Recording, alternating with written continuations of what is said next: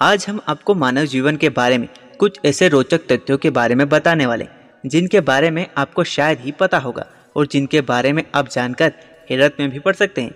एक आदमी औसतन अपनी पूरी ज़िंदगी में 18 करोड़ सैंतीस लाख पचपन हज़ार छह सौ कदम चलता है। क्या आपको पता है हम अपनी ज़िंदगी के लगभग तीन महीने टॉयलेट में गुजार देते हैं? इंसान के शरीर पर मौजूद बैक्टीरिया की संख्या, पृथ्वी पर मौजूद जीव जंतुओं की संख्या से कई ज़्यादा अधिक है।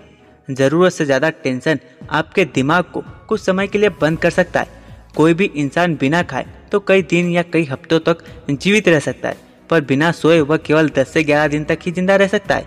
हमारे शरीर में इतना लोहा होता है कि उससे एक इंच लंबी कील बनाई जा सकती है। जुराब यानी मोजे पहनकर सोने वाले लोग रात में बहुत कम बार जागते हैं या बिल्कुल नहीं जागते।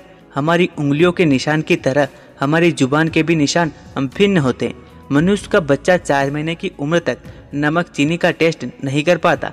हमारे शरीर में लगभग 0.2 मिलीग्राम तक सोना होता है और इसकी सबसे अधिक मात्रा खून में पाई जाती है। जब आप जाग रहे होते हैं, तब आपका दिमाग 10 से 23 वोट तक की बिजली ऊर्जा छोड़ता है, जो कि एक बिजली के बल्ब को भी जला सकता है। हमारा दिमाग पिचहत्तर प्रतिशत पानी से बना होता है। हमारा दिमाग पाँच साल की उम्र तक पंचानवे प्रतिशत बढ़ता है और 18 तक पहुँचते पहुँचते 100 परसेंट विकसित हो जाता है और उसके बाद बढ़ना रुक जाता है। सर्जरी से हमारा आधा दिमाग हटाया जा सकता है और इससे हमारी यादों पर भी कुछ असर नहीं पड़ता।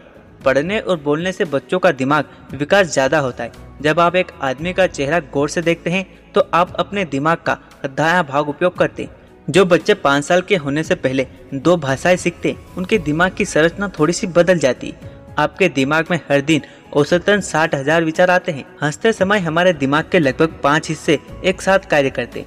मनुष्य का दिमाग का वज़न लगभग 1500 ग्राम तक होता है। मैं आशा करता हूँ आपको ये अमेजिंग फैक्ट काफ़ी पसंद आए होंगे। आज के लिए इतना ही। मिलते हैं नेक्स्ट एपिसोड में।